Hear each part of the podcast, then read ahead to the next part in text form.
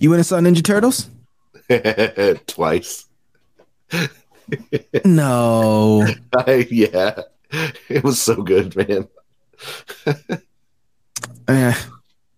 Eh. I saw it with the wife. I fell asleep on it. What? How could even just the animation itself should have kept you awake? No, the animation was was great. The animation was amazing. I love the new world of animation, but I've been a Ninja Turtles fan since I was nine, and I was extremely disappointed. Okay, why was the Ninja Turtles so good? Well, do you do you want my answer? Why the Ninja Turtles is so good? Yeah, yeah. Uh, wait, wait, wait. Oh, the, there's the, two other, wait, the new one answers? or the world? Just a second. The world or the new one? Which are you asking about? The world of the Ninja Turtles? Well, I, I, I love the world of the Ninja Turtles. Yeah, me too. Oh, I love it. It's awesome. Yeah, I yeah. love it. Um, but the new one strayed heavily from that world to me. Oh, totally. It was a it was a whole new origin story. It was a completely different origin story. But it's not the Ninja uh, Turtles of my youth. Yes, I can.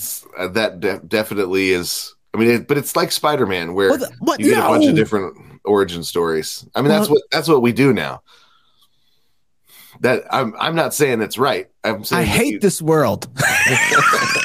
this a, but this is this is a breakdown like what we were talking about last time, where the assumption is everything's going to fit together, and so you tr- so consistency uh, is valued. We don't people don't value consistency anymore, so you have to well, how did you that. love the new Ninja Turtles and see it twice if you know that's the okay? So that because that because they they make up for it. One, you've got they they some of the oh. things that they they did keep consistent that were really important. There were turtles. There, there was a rat that still have the they still have the personalities of the the four humors, right? So you've still got uh-huh. that. You've got the that kind of medieval four personality uh, mixture um, that always works really well. You've got mm-hmm. the strong father, right? You you have this incredibly strong father uh, that is the reason that you can have uh, teenagers with that kind of power, and it's okay, right? Because normally, if you say, "Hey, we're going to give immense power to teenagers," it's a story of things going all wrong, right? You get Shazam. Um, where you give him the power and it's like, oh, oh, ah, you know, and he barely holds it together. And, um, but you, you get, you have these four ninja turtles with incredible power, but because they had Splinter as a father, because they had an incredibly strong father who really um, taught them self control and discipline and you know all of that. It's a blessing to the world to have incredibly strong teenagers. Uh, so that and they kept all of that. That's the I think that's the heart of the story is the um, the really really strong powerful teenagers okay. that are a blessing because they have an even stronger and more powerful and loving and disciplined father. All right, so let's just stop right there. That's really good because I think I agree with you with everything except for one thing. Did you fall asleep so you don't get to say anything because uh, a few things woke me up. I'm gonna go back and watch it because I fell asleep. So I, it woke I woke back up and watched some of it, but it was yeah. uh, but so yes, you're right about the strong father yeah. part. You're and right. I thought they were I, I thought that they were going to flip it because it seemed like at the beginning they were making fun of him when he was like, "They're going to milk you," and I was like, "Oh, they're ruining no, the no, best no, thing about it. the Ninja Turtles." But then they kept it. They kept it so well, and I was like, "That they, was that was beautiful." The way they, they kept it. I think um, Mitchells versus Machine it had a lot of that element of storytelling where mm-hmm. Dad's right. Um, um, and so he he wins because he sees that this is the reality yeah. of it. The, there was he, one thing he, he wins because he has the wisdom, right? To, to, see yeah. that's what their end goal is. But here's here's part that I didn't like that really to me let it put a stinker all over Splinter was that Splinter heard his own voice in the bad guy where dad was like, "Oh, and the bad guy expected Splinter to understand him, right? And Splinter was hearing the black bad guy talking. It's like, oh, that's how I sound. And I was like, yeah. but Splinter, yeah. it's but it but the diff so that was so Splinter had a character arc, and he usually doesn't. That is true. Usually, you you meet Splinter at the end after he has learned everything, and, and then he had, makes gave, a wise did, wisdom choice. Yeah. But they gave him a character arc, but it wasn't it, it wasn't a wisdom character arc. It was a fear character arc, right? So he didn't have to learn new wisdom. He had the wisdom already, but what he had to let go of was uh, the fear that and and man, I'm raising teenagers right now. That's exactly I I think Seth Rogen must be raising teenagers right now. I don't doubt that part. I agree with that, but that's not the character. Do you don't you don't you voodoo me with a question? I know what you're doing. You're trying to think of the right question to put me in a trap. Yeah, you were. So I just uh but but wisdom is something that is continually growing though. That's not what I'm talking about, Jason. I'm talking about Splinter. you keep on doing this. And, uh, uh, uh, and, here's the other thing. We always meet Splinter um, over against Shredder. And so this right. is the pre-Shredder Splinter. Okay, so this so, is my yeah, so this is the next one I think it will get the character that you're looking for. See, that's the thing. That's the only reason I think I have a little grace for this version of the Ninja Turtles because the virtues of the Ninja Turtles aren't weren't all there, right? They they, yeah. they weren't matured. It was very early. Oh, when they took off the mask and it fell down inside the the the tunnel, the um out the sewer, I was so mad. I was so mad, dude. I was so mad. Okay, so let, I'll get to that in just a second. But if if they are trying to say this is the beginning, the origin story of the Ninja Turtles, the preface to who they become later. Because most of the time when we see the Ninja Turtles growing up, even the cartoons, they're actually young adults, not teenagers. Right. Like their whole characters are developed and mature, uh, but they're posing as teenage Mutant Ninja Turtles. Or this is what I was thinking about. Or the earlier generations of teenagers were far more mature than we actually are today.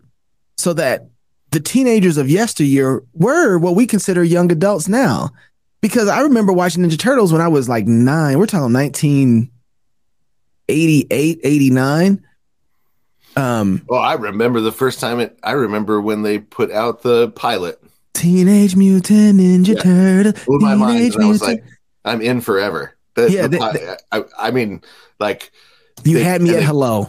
You, yeah, they put out the pilot, and then um, as a test, and then they didn't keep it going because it was just a test. Yeah, I remember, I remember, that asking everybody, "Did you see it? Oh my gosh, did you see it?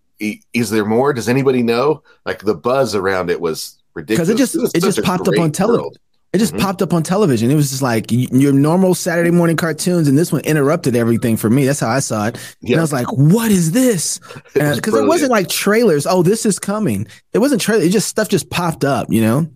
So I saw that and I was like, okay, the only way that I can accept the Ninja Turtles now, the way that they're doing it, is that this is the beginning of the maturity of an of infant Ninja Turtles, teenage Ninja Turtles, right? So they're the beginning of the mm-hmm. teenage years, and then maybe when I actually come into their life, they're probably like 19. 18, 19, yeah. Yeah. yeah this okay. is fresh this is freshman teenage mutant ninja this turtles. This is 13.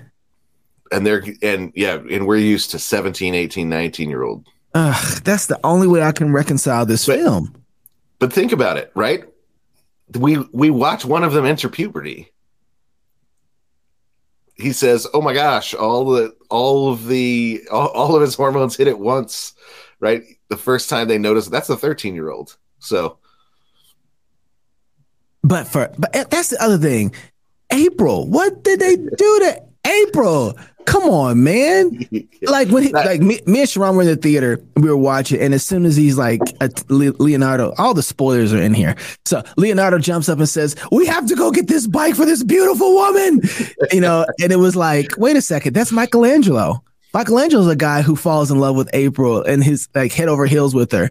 You know, that's what I, I, that that was my memory too. But I but then I was like, was I wrong? Were they all no, Or, no, they, it was Michelangelo. Yeah. In the in the movie, they all kind of fell in love with April, but in the cartoon, it was Michelangelo. And then in the movie, they did kind of level off, and it was really Mikey who kept on going after her, right? Yeah. Because Yeah. he ended up hating Casey Jones. Is like, man, she's mine, Yeah. you know? Um, I can't so- wait for Casey Jones. yeah, I think they previewed him here. But uh, and so when I saw that, and then so me and Sharon just gasped so loud in the theater, and everybody started laughing. He was like, because they said she was beautiful, and we just started dying laughing, like, ah, that girl ain't beautiful. That girl ugly. you know? I mean, you you, you know the what Solomon says. There's Oh, here you go. you, Jason, just say it was bad. no, no, man. You the the the, the there's you know seven six things, yay seven that are too high for me. The way of a serpent on uh, the way of a lizard on the rock. The way of a I'm not gonna remember them all. The way of the way the three things, yay four that are too high for me. The way of a lizard on a rock. The way of a bird in the air. Something else, and the way of a man with a maid. yeah, I, There's, I- some- there's just something mysterious, right? You you meet a girl, um, and uh uh somebody just says, "Oh my gosh, she's the one," and um, everybody else is like, "Her? She's the one? Really?" And you know, um, turns back on his best friend if he does her if he uh, speaks wrong about her. What's that?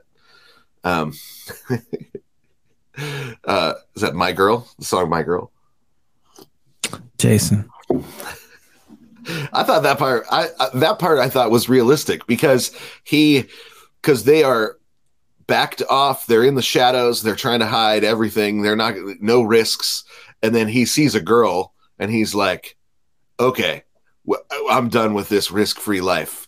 Let's do this." He's it's right. It's, it's a girl that makes that finally gives him the courage to charge in and. Um, and you know he drags all of his brothers into it because of their loyalty. Their first fight. I like that. It was fight, great. Yeah, That was I thought Their that first- was their first fight is is to defend a woman. Um, yep. yeah, so I, like there there were a lot of really good things I, I don't about I- it. there's there's a lot of good things about all kinds of stuff, you know. But But the so the um, the characters matter, their virtues Yeah, no, matter, and and so like when you know when I see them acting outside of their character, it's like it muddies the virtue of the individual. The virtues are all there, but it's yeah, their mean, their character. are you talking about it, the how much they changed April? Is that what you mean? Oh, I'm no, not just April, but I think they they were trying. I feel to show how each Ninja Turtle came into their own character. Yeah, where yeah, this is the one step back Um, right. before we normally meet them because they're fully formed ninjas by the time we normally meet them, and they're still learning and Yeah. And I, Yeah. I I can get with that, but knowing the arc and knowing where they're trying to go, it doesn't give me any hope that they will get where they're trying to go when they've already messed up the beginning of the characters at this stage. If they're going to say we're going to have a trajectory, they're off course, right? And and all the elements of the story, I think, were really good. Like the, my even Sharon, she wasn't she knew what to expect, but she came in, she was like, ah, it's okay. I walked away. I was so disappointed because I have an affinity for the characters growing Yeah. up. Like I know them. Like there's lines that I repeat from them, you know. And to see that those things, those elements, I'm looking like, well, no, no, he should say this, this should say that, that I couldn't even pay attention to. And the some of the some of the pieces that were really good pieces, like they're defending a woman. April, April is supposed to be beautiful, we're we're fresh out of luck. Right. And, So and this is and this is what made me so mad is like they made her black. Okay, okay, I can get with that. This is like Little Mermaid too. So so she's black, but you did but it's like scraps.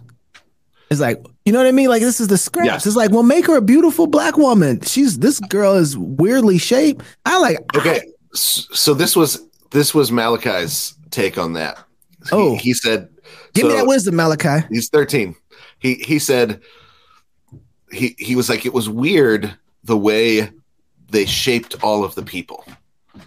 Right. They gave and he said at first I thought they were trying to do it from the mutant's perspective so that it uh, the mutants were the were were normal, and so uh-huh. how would a, mut- a mutant would see a person as abnormally shaped? He said, but if that's what they were doing, as the turtles came to understand and connect with the humans, they should have become the regular shape by the end. He said, if they would have slowly made them into a regular shape, then I would have bought it. He said, but I think that the the the character design of the humans was uh, didn't didn't work, and I think he's right. The, oh wow, that's the, a really oddly good... shaped faces, and I think he. Uh, but I, I also think he's right that that it is some sort of hey from the from the mutants perspective we would look odd right? So trying to do something like that i think that he's right that that's what they were trying to do. Well and they had the um, moment too. They had mm-hmm. the moment to change that. When splinter is down there hurt and the humans reach out to help him that would have been a great change to see them. Exactly. Yeah so he so he so um malachi was like that's how i would have fixed that wow he, he that's, that's good thinking this is this is always but this is always this is one of the things that we Aaron and I have always done is it's okay to criticize a movie or a story, uh, but you don't get to hold on to it unless you can explain how you could fix how you would fix it. Mm. How would you how would you fix the story so that it told the truth, um, and that way it's a way so that way they know oh I can I can criticize, but I have to also mm. say this is what would make it better. So then my criticism is a way of gaining wisdom or trying to at least hunt for wisdom. Um, and so it's always fun leaving a theater with my kids because they're always like, okay, here's what I loved. Here's the thing that really bothered me. Here's what they should have done. This is why, this is how they ruined it. They could have done this and that wouldn't have ruined it. That's really good, man. I actually like that a lot. Did, have you, um, okay, we're, we're gonna probably get to Barbie because I got to talk to you about that. Yeah, talk about Barbie. It? No, I haven't seen it yet. okay, I, I, can't bring myself to. I know I need to watch it because I um I don't know. I feel like look, people don't know how to work through stories anymore. what's really going on, and um, I think some of our storytelling nowadays because we can only see with uh, one lens. I think everybody sees everything with the lens of critical theory. And so yes. we only see very surface issues of, of narrative and storytelling. And so we're not able to see that the, the people are actually hiding truths inside of their narrative that, that aren't obvious to us. We just take the most obvious thing and right. say, ah. Um, so I just, I watched a show with my daughter called, um, What's Your Name? or your name. I think that's what okay. it's called. I haven't seen this one. It's an old. It's a 19 or 2016 Japanese anime, and at first, so it was 2016. The first thing I thought that was going on. So a, a boy and a girl um, switch bodies. Okay. You have to see it. You have to. It's a wonderful film. It sounds trans at first. It's not.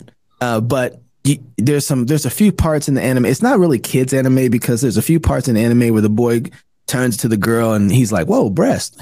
What are these?" Yeah. Um, and oh, I don't have a penis anymore. What is this? You know. um, and so there's some there's a moments in the beginning where you're like, okay, and we're skipping. Um, and but there's a reality to the the question of like if you actually did switch a body um, as a teenager, you'd be like, what is this? Like, this is surprising here. Um, so I get that, but they they switch bodies, but they it's it's um Freaky Friday. Remember Freaky Friday where the oh yeah, so it's kind of Freaky Friday, but with boy and a girl, and okay. then time travel at the same time.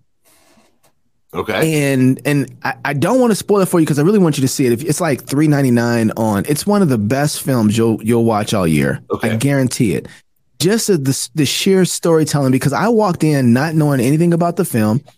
Uh, my daughter loves the soundtrack. And so she's been listening to the soundtrack in Japanese. When she heard it in English, she was like, ugh. Um, and, and, yet, the way that they told the story, they set up everything so well from the beginning, the first third of the film, and then the problem. Um, they made heartache and pain beautiful. Mm, okay. You know what I mean? Yeah, Where, yeah. you didn't expect it and it still hurts, but you're like, wow, this is this is beautiful. This is um and boy, nobody wants to experience this. They they made the connection. You're, there's a longing in you for a resolve. It's been a long time since a film is like, uh, and especially anime from 2016. So it was kind of before all the trans woke stuff. So then I know that's not what they're trying to do. Right, right. Um, they're trying to tell a story, and you know the story of love, and it's just it was it was it's it was well done. And um, yeah. I think your name, yeah, your name is the name of the film. Okay, I'll have to check it out. Yeah, God, was, God has given the Japanese in the last fifty years, uh, sixty years, an incredible storytelling acumen. I mean, they have led the way.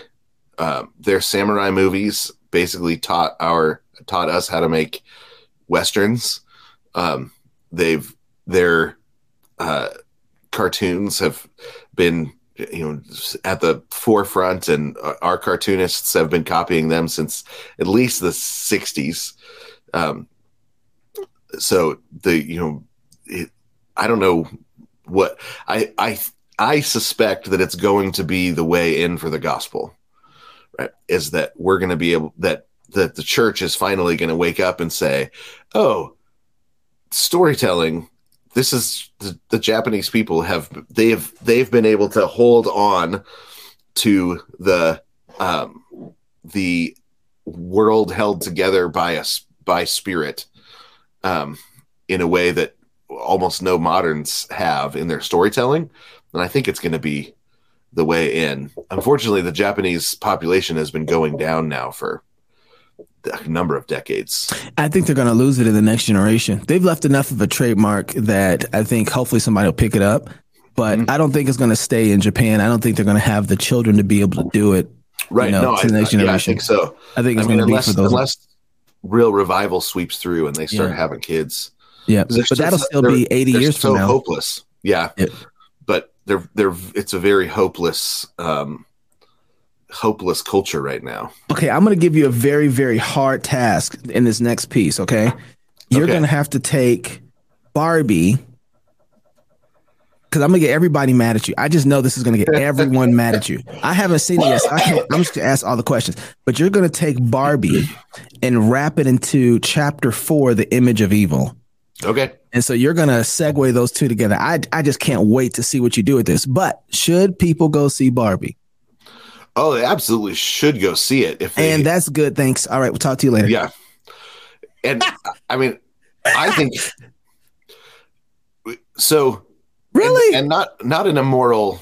I mean, if you don't want to go see it, don't go see it. I'm not in a like bind your conscience sort of way, but it we're there's this cultural conversation going on that I think you just miss out on if you're not mm. you're not mm. paying paying attention to the um, things like this that are kind of mass media. It'd be like if you you know if if you didn't go see Star Wars. Um, it, it, the in terms of number of people that are going to see it, percentage of people going to see it right now, it's about the same as when Star Wars came out. And you just you, you don't have any. If you want to be f- friends with your neighbors, you know, you sometimes you gotta be a part of the normal the normal culture. Jason, just, what do you do when your neighbors are jumping off of bridges? Would you go jump off a bridge too? Depends how deep the water is. I mean, mm. no, but mm. I, I, there, there's nothing in it. I, I think we, I, I think Christians have been afraid for a long time, and I think they've been afraid because they're not sure if we really have answers or not for the cultural questions, the cultural conversation, um, because we've been in retreat mode, um, and because we don't, we haven't believed that the gospel transforms culture. So we have avoided culture as a way and and condemned it as a way of saying um, we don't have to transform it. We don't have to be a part of the cultural conversation. We don't we don't have to be a part of the neighborhood. Um, but but the you if you look throughout the history of the church, um, they actually had uh, the um, they they actually made a a empire wide decree that Christians were no longer allowed to be the um, literary and poetry professors in schools because they had um, so effectively reoriented the literary conversation around the Bible. Because Christ- Christians just said, "Hey, I'll take the liter. Let's let's take the literature posts. Let's take the you know um in and you saw the same thing. Uh, man, the Ben I can't remember his last name, but he's the he's a Jewish comedian, um, and he did a, a movie about all of the Christians that were fired out of science departments. Mm. oh, you're you talking about this? Ben? Ben? Uh, yeah, yeah. He was from Dry Eyes, Clear yeah. Eyes. yeah. What was he his was name? Bueller. Bueller. Yeah. That guy. He's funny. He's a and it was a brilliant movie. All he did was go out and interview people um, about uh, surrounding different people that got fired for their Christian faith. Um, in science departments. Well, the similar sort of thing actually happened in um, uh, under Julius the uh, Julius not Julius Caesar. Um, oh, it's the other Caesar that starts with a J. Um, the, he's known to history as the apostate, but I but basically Christians were not allowed to teach um, literature anymore because the conversation around storytelling had been so effectively um, had, had been so effectively converted to a conversation around you know Jesus. Um, you couldn't people people would talk about uh, uh, Odysseus um, having to if he's going to gain wisdom, he has to go underground to the place of the dead and then he comes out with a clearer vision of what his home's supposed to be like and you know it, and uh, said which you think, oh, so it's like a death and resurrection, right? Exactly. It's like a death and resurrection that Odysseus has to go through because now Odysseus is being called the Christ figure. And it's like, well, we can't have that, right? We can't have the the cultural conversation around storytelling be co-opted to the use of of uh, Christians, and so they just fired all the Christians. So, uh, w- we have but but the last hundred years maybe we've been in retreat from the cultural conversation uh, because we I don't think I don't think we believe we have answers. The way that Christian earlier Christians thought everything um, could be used to help and uh, you know everything human um, was going to reflect the image of God uh, because even when we sin um, uh, Schaeffer used to call this the mannishness of man. Um, e- even when we sin, we sin in an imago Dei way, right? Even when we flee God, we flee God the way an imago Dei would, right? So he says, um, there's nothing to be afraid of um, because, you know, charging forward w- with wisdom, um, we actually have the answers that they're looking for uh, to the questions that they have. So, um, you know, that the there are things to avoid that we're told clearly to avoid. So, you know, um, like you're not going to say, "Hey, I'm, I'm going to go in and take this strip club for Jesus," you know, um, mm. by by hanging out in there enough.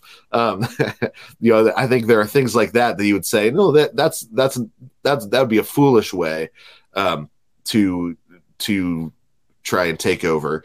Um, even if it's the right attitude like oh what would it look like to take the coffee industry for jesus what would it look like to um to uh you know s- start a cigar lounge um and and um, show the show the world what God made tobacco for. You know, ha- whatever industry you're in, uh, you know, ha- um, how do I how do I uh, uh, use use what where God has put me as a way of furthering the kingdom um, is a different way of thinking. You know, um, when when uh, the, ever when the Christians in Acts were kicked out of Jerusalem, it says they went forth gossiping the good news everywhere they went. Right? They couldn't stop talking about it. You've met people like that that are like yeah. they have they have news. I remember once I worked at a factory and this this full grown adult human male comes in one morning and he's like, "Oh my gosh, did everybody hear?" Right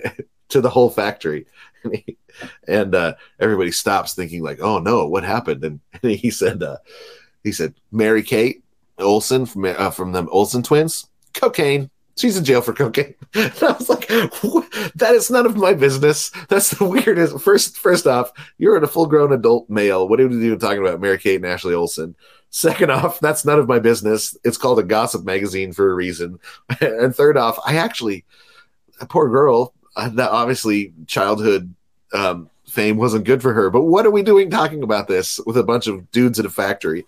Um, you you meet you meet people like that that they just can't help but talk about certain things. Well, the early Christians, uh, you know, when the when the first missionaries got to um, some of the islands you know around um, the official missionaries they found people that were already christians because of the traders because of the people that would that that would go up you know with, to to sell goods and buy goods that were christians that couldn't help but talk about jesus everywhere they went.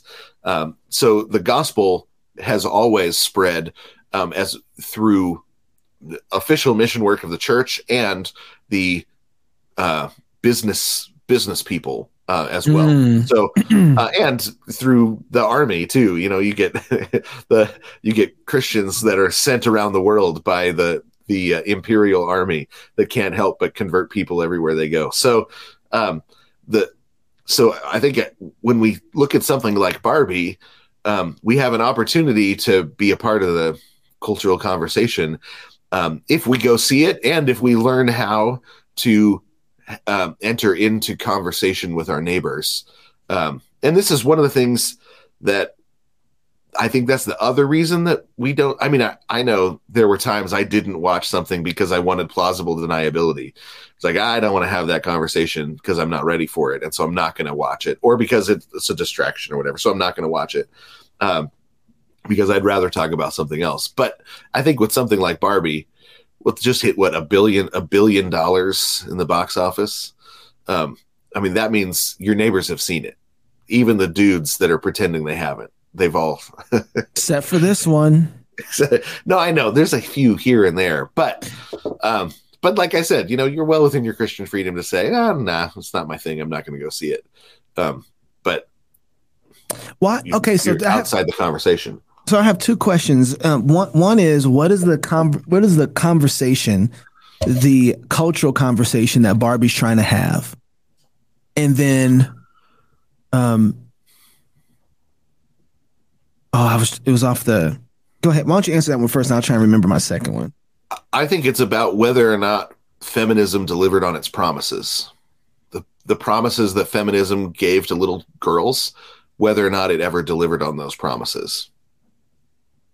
Am I, when, am I allowed that, to do to give spoilers? Uh, we already have with Ninja Turtles. Okay. I don't know. We're not saving yeah, Barbie. We're not yeah, saving yeah. Barbie, bro. no, all the spoilers are coming out. But all we do is we should change the show to spoilers. Spoilers, yes.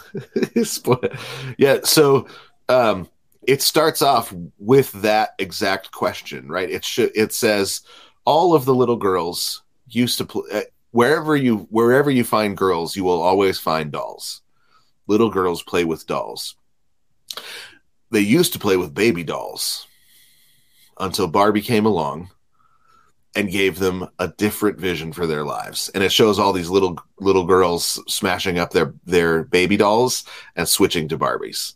So right? there, there's a transfer from motherhood to tra- yeah, yeah, a transfer from motherhood as the ideal that we are teaching children to what is it that Barbie promised? And that's the question. What is it that Barbie promised? Be and it and then immediately you switch to Barbie say um you you go over to Barbie who is saying, "Look, I can I can have it all. I am beautiful, lovely, have all these friends, uh, and I can be whatever I want to be. I can. You know, you, feminism has has made everything equal, right? And it's the whole thing is told. So it's from the perspective of like a little girl playing with dolls. So what is the how does a little girl playing with Barbie think that sh- uh, about the future because she's playing with Barbie. And they show that Barbie is inherently a feminist promise.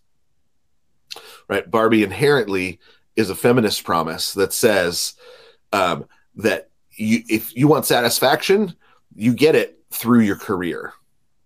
Right? You get it through being wanted by boys and through your career. That's where the satisfaction is going to be. And they're really clear that that is the way Barbie that that is what Barbie promised to little girls. And so when Barbie ends up um, leaving Barbie Barbie Land, right, the the toy version of and discovers what the real world is like, um, the it's uh, and that it's not really like that, right? That that that the promise is not true. She has to decide if she what she ends up basically putting in the dilemma, being put in the dilemma of do I have the power to change the world into what I want it to be, or do I have to submit to reality and become different myself um, and find what the where the real to find where the real fulfillment is. So you have feminism and postmodernism all wrapped into one. All wrapped into one, and then the question is, you know, and and this is why like it's so there's this really funny moment early on where um, Ken comes and he says, "Hey, can I stay the night?" And she says, "Why?" And he says, "I to do what boyfriend and girlfriends do." So what's that? And he's like, "I don't know," right? Because it's the perspective of a little girl who really doesn't know yet, right? She's playing with the dolls. Um, it's similar to what they did with the Lego Movie, right? Where it's there's there's a person playing with the Legos that you can't see telling the story. Uh, mm-hmm. There's a mm-hmm. there's a little girl playing with the dolls, um, and she says, "Well, no, because tonight I'm going to hang out with my friends and have uh, and do our choreographed dance." we just want a little. It's like a little girl's dream for what they she thinks adulthood is like. We're going to grow up and we're going to do choreographed dances every night uh, at sleepovers, um, and it's really it's a really funny way into um, a, a little girl's psyche and what she what dolls like Barbie cause her to think adulthood is going to be like. So it's like right? it's trying to re-examine the the myths of the imagination that tell them about the world. They're re-examining right, exactly. Yeah. So they're examining what story does Barbie tell our girls that gives their their that fills their imagination with expectations. And I, I think we should be asking those questions. I mean, I my girls didn't we didn't do Barbie because Barbie I thought was inherently feminist. Right? Yeah, we don't do Barbie. Um, well, it was. I mean, that's right. Origin yeah. story. And then, the, but they actually dig into the origin story, and Barbie meets the creator of Barbie, and the creator of Barbie says, "Look, I made Barbie." for my daughter because my daughter was everything to me. And so Barbie then goes back to Barbie land now with this inherent um, contradiction in the actual creation of Barbie that Barbie was a mother who found all of her satisfaction in a daughter, telling her daughter to not have kids so she could find satisfaction and that messes with Barbie's head, and so, so she goes. So Barbie's so, creator so Barbie was a was mother. Created, was a mother who found satisfaction in her daughter, telling her daughter to not have children. The so feminist find satisfaction, right? So giving so a, a, mother giving feminism to her daughter was poison because mm. yes. So it's this we so there's this inherent contradiction that that sh- so then she goes back to Barbie Land with it now with this inherent contradiction um, that actually the the satisfaction is in motherhood. Um, and a, a, mother is will but a but a mother promised something other than satisfaction in motherhood because she loved her daughter so much right? Uh, that that's so it's broken right? So feminism is is uh, is fundamentally con- self contradictory was is the that's what the story argues for. So she goes home, um, back to Barbie Land, um, and then has to wrestle through it. And you know, there, there's a lot of funny. It's a very funny movie. I mean, the people laughed a lot through throughout, um, and um, and you know, I, th- I think it has its problems, but that that's actually completely right. Right. Um, so she ends once she learns about motherhood, she can't be satisfied with feminism anymore. And so she ends up having to choose. Um, and there's also, you know, a, a mother daughter character that come with her and uh, uh, that, that uh, the, it, the mother is, it, the mother is dissatisfied um, because the promises of Barbie are not are not playing out in her life.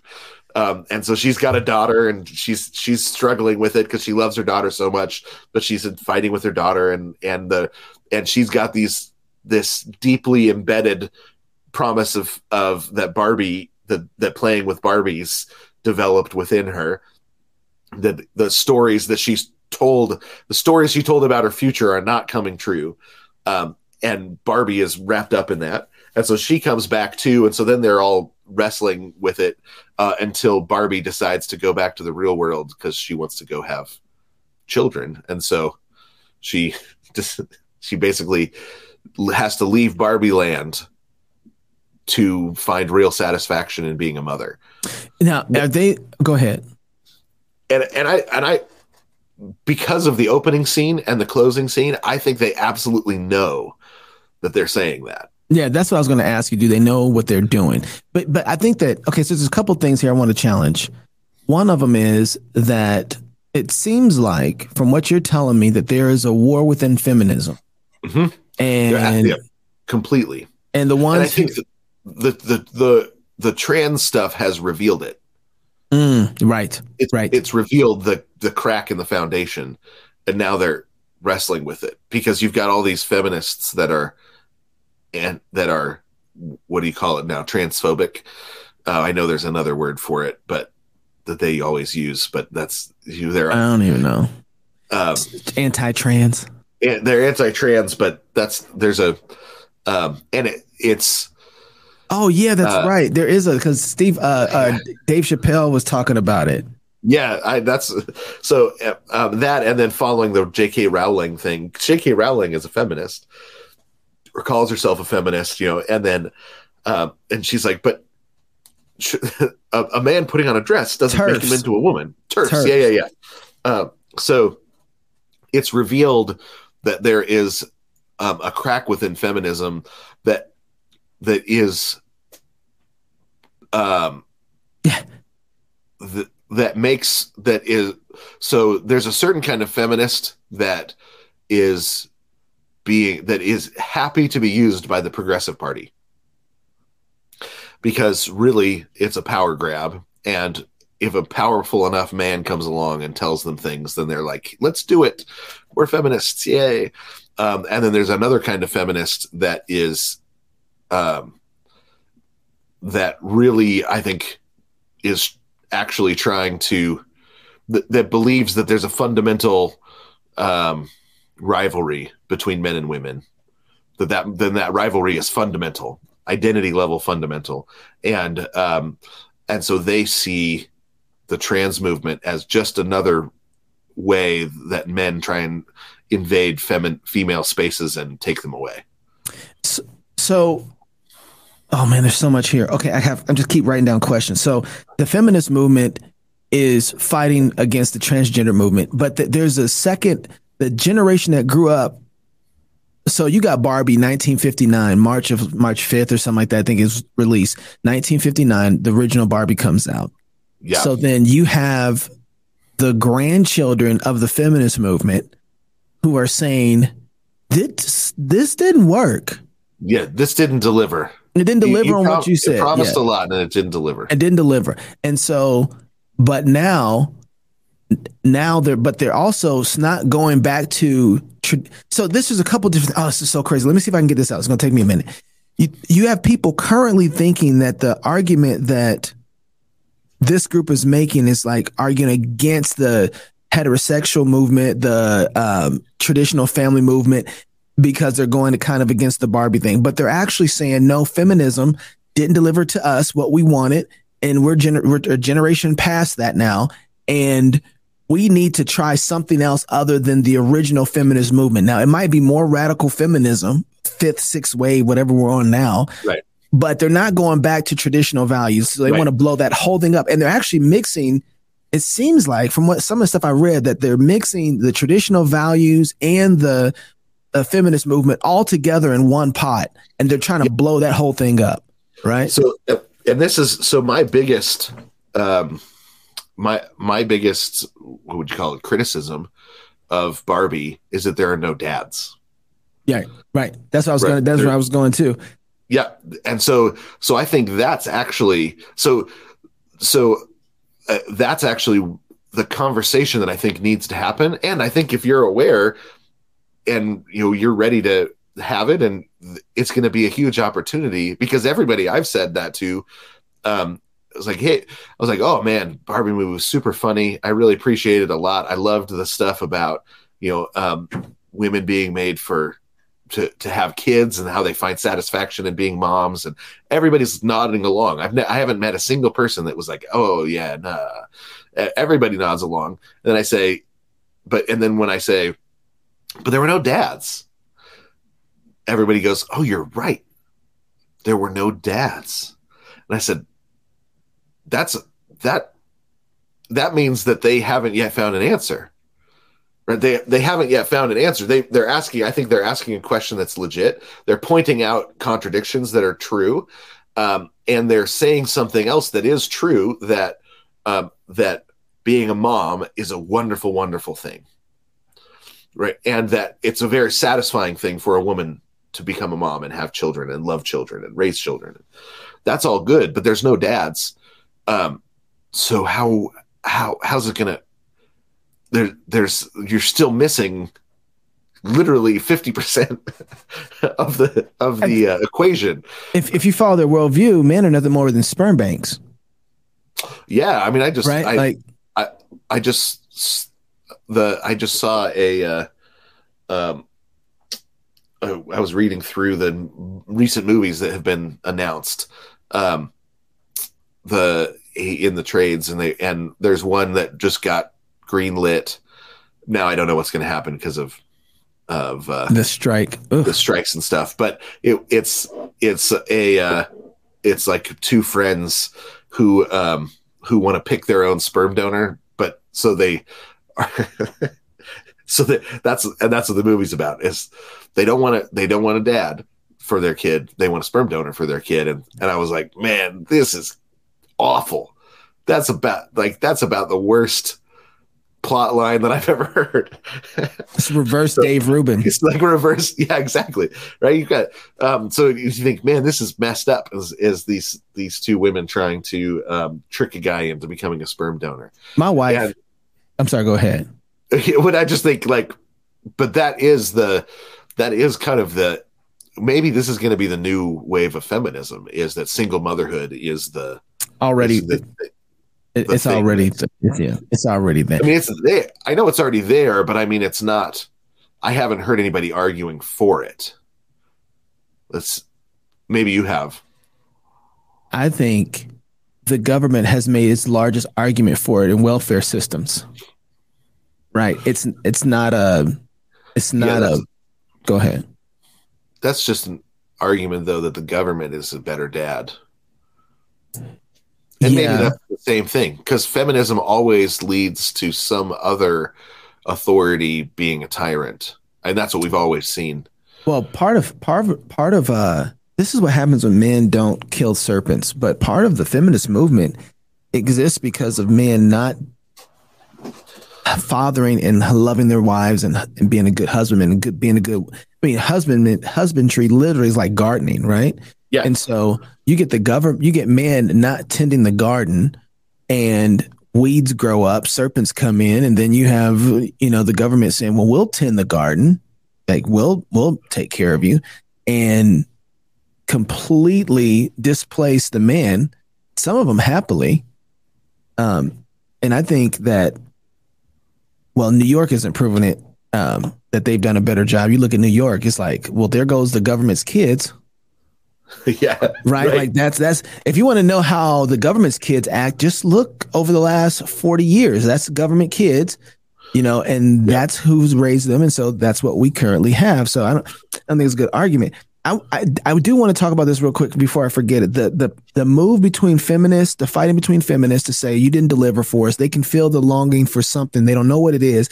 They think it's children, but what it is is that they they need submission and they don't want to submit. Right, that's part of it. I think they they need to come underneath a mission and they're feeling it and they think the mission is their kids. Right, their kids are submission. there's another there's another side of that that comes after the original submission. There's a part version, second version, right, of them discipling. But now it's not just the feminists who are rising up. A lot of black people have been comfortable with the move of the transgender movement inside of the liberal progressive movement. And it's just now starting to come and, and fight them. So Jess Hilarious is a black comedian who got up basically and said, Listen, you're not a woman. Okay. I don't care what you say. You don't bleed. You don't have times in a month. And it, you, you can't have that. And there was another trans person that was like, Listen, you guys, you women aren't the carriers or aren't the protectors of cycles of the month. Like they're not yours to protect and keep. And Jess flipped out and was like, What are you talking about? You a guy. You're a dude you're fake. And like she's had no, she's not a Christian at all. No. Right? She's a she's funny. She's funny. She is funny, but she but she wasn't being funny with this one. She was just being no. serious. And have you seen that? I haven't seen that clip. No, I've I've watched Jess Hilarious on uh on Wild and Out, but I yeah. haven't seen yeah. I was in so I, I followed her ever since she was just on doing shorts and vines and stuff back in the day. And and so now there's a war between black folks now and trans men, black women. And it's interesting because a lot of black men are saying, Oh yeah, so you went too far. And they're like, whoa, how y'all y'all not gonna protect us from these other dudes? Like this, this is fake. Like this is and and they're starting to rise up and say, This is now y'all don't went too far. Y'all don't went too far. And and and it's weird that the fight is over cycles right? It's it's weird that it's it, that that's the it's thing. Not, it's not though.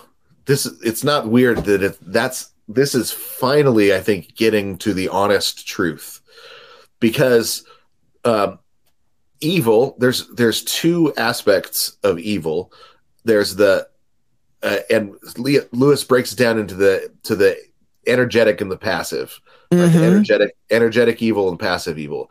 Energetic evil is when you are trying you are you are actively trying to um, get beyond your station beyond your limitations right so um, goodness embraces limitations that god given limitations god gives us limitations we say thank you for that i wouldn't want to have more um, than what you gave me because this is a good a good place to be um, and the so the energetic side of evil uh, is always trying to bust ceilings um, that are creational ceilings. Mm. So, uh, and one of them is, and this, uh, so the and part of that was always the um, trying to uh, bust the ceilings of gender right? Gender gives us limitations. Mm. and um so you you you see this in um in macbeth uh when um when macbeth is trying to basically justify um things he he uh starts to try to use magic um, and he says, I need metaphysical aid, right? Because right now I'm being limited mm. by my by my nature as a human. I'm being limited, and I can't seem to to bust. I, he he's trying to um, take the throne. He's trying to usurp the throne, um, but it's because what he says is um, I'm not just after leaving my station as a um, as a lord and wanting to become king, right? I'm not trying to just take my roy take get out of my social station. He said I actually went out of my metaphysical station. Um, and so he, wow. he he he says, "So come, you spirits that tend on mortal thought, and unsex me here." Mm. Right. So the the limitations of gender are viewed as um, God trying to keep me down. Whereas if I can bust past the limitations of my gender, then I can become like God. Uh, because there's no more because I can I can keep climbing from station to station to station. Now that is actually so the idea that you have a, a ladder of a ladder of metaphysical stations is not true, right? Uh, where like angels are at the top, and then you have um, d- demi demiurges and different demigods, and and then you have super powerful creatures uh, that have magical powers, and then you have men, uh, and then you have women, and then you have slaves, and then you know you that that are different metaphysical beings up and down the ladder, and then you've got animals underneath, and you've got um, fish underneath that, right? That the, that idea that you've got this ladder of being is the the the earliest lie of Satan. Mm. Right? You can you can move up the ladder of being um, and become more like you know become like God. That's just not true. You can't even um, a woman can't even become like a man. Um, a mm. man can't become like an angel. You know, that's that's not the way. That's not the way metaphysics works at all in the first place. But you've always had um, the desexing or the unsexing, the degendering, um, as as part of the uh, energetic kind of evil that's trying to get beyond its station. The other things are, you know, trying to gain perfect knowledge, trying to get. Uh, he, uh, he, he actually goes through the different kinds, uh, uh, trying to get omnipotence. Um, what page you on? This is on page sixty-four. Okay, yeah. This is lust for omnipotence, lust for omniscience, um, lust for unmediated and direct uh, knowledge. So, uh, as a human, all of our knowledge is mediated and indirect, uh, metaphorical. We don't have direct knowledge of the essence of things, um, and the the evil characters uh, in late medieval uh, literature would often want un, unmediated knowledge, direct knowledge, because that would then be c- counted as control. Like knowledge is power, and what they meant is if you know the no- if you have knowledge of the thing directly of its nature, if you know maybe the word that God used to create a thing, then you can actually control it and change it and have have power over reality. It's all witchcraft, it. man. My goodness. Yes, it's all witchcraft. So that's from Dr. Faustus. Um, that that's the promise of Dr. Faustus, who is he's trying to use witchcraft in order to gain immortality, um, or to gain riches and wealth and all sorts of things. Um, and the opposite of of that um, he, the opposite of that mentality that says I'm going to get beyond my station is a submission a submissive thankfulness right submission to God's placement of you uh, metaphysically. This is not to say it's not saying like oh if I'm born poor I have to stay poor because that's an economic reality.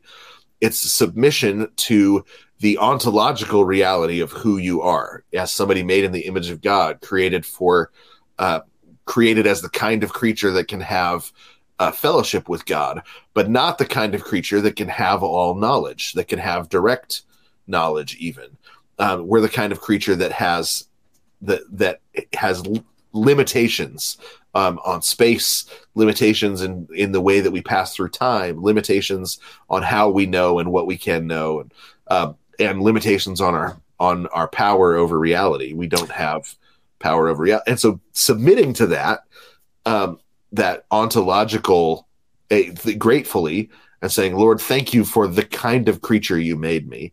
Um, including being a man or being a woman or uh, being a child when we're a child or getting old. And it's so hard to continue to be thankful when you're, you know, your, you, your knees start to creak and, um, and to say, Oh, I'm the, but we're the kind of creature that gets old that, um, that, that gets less and less powerful as we gain wisdom, right? That's God's design. And that's part of, that's an important thing to embrace um, and it's hard, but it's hard, right? So thankful embrace of uh, reality is the opposite of this energetic evil that Lewis talks about. That I think is exactly the reason that you have feminism.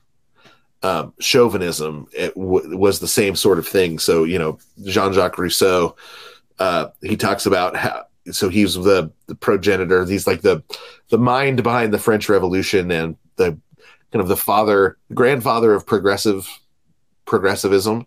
He, he says he says don't let don't teach women to read; their brains will, will overheat. Mm-hmm. It's not you know women are not, are are better. You know it's more important for them to be in the kitchen and doing laundry and you know not not doing things that will cause their brain the use of their brain because it'll overheat uh, and you know it causes all sorts of problems right? He was, was, the progressive movement was very very chauvinistic when it started uh, which it's a power hungry thing and until women could vote they weren't included in that progress in the progressive movement at all. So it was very chauvinistic. So it's really funny i think you know when when traditionalists are treated like they're they were the chauvinists um, when really it was the progressive movement that pushed chauvinism really hard um, the because of the Machiavellian that that embrace of the Machiavellian worldview that is the Machiavelli is the real true great grandfather of progressivism, but he's not usually recognized that way, and usually Rousseau is. Um, but that is also an attempt at uh, a different positioning of the of reality right? It's a it's a refusal to accept the the ontological equality between men and women um, with the different economic uh, with the economic differences right? Um, so you, you can you can fall the energetic evil can can go both directions, um, and it's the same evil. Uh, and then we end up pitting those two evils against one another and feeling like we have to figure out how to choose which of the evils is better, that's rather Barbie. than. I think. Well, I think that's where it ends. Um, I don't think that's where it wants to end. The it, it's trying to push in a particular direction, and then it ends um, without an answer. So it just ends without an answer, right? It, it ends with saying maybe maybe women can do this thing by themselves instead of that thing by themselves, right? And so you end up with a, a choice between two dead ends. Right? Which dead end do I want? I mean, that's that's not a. Um, I mean, so they're still trying well, to do the same. They're still, they're still trying yes. to be the energetic evil, where they're just trying to break that nature. That's what they're still trying to do. Yeah, I well, I think they just.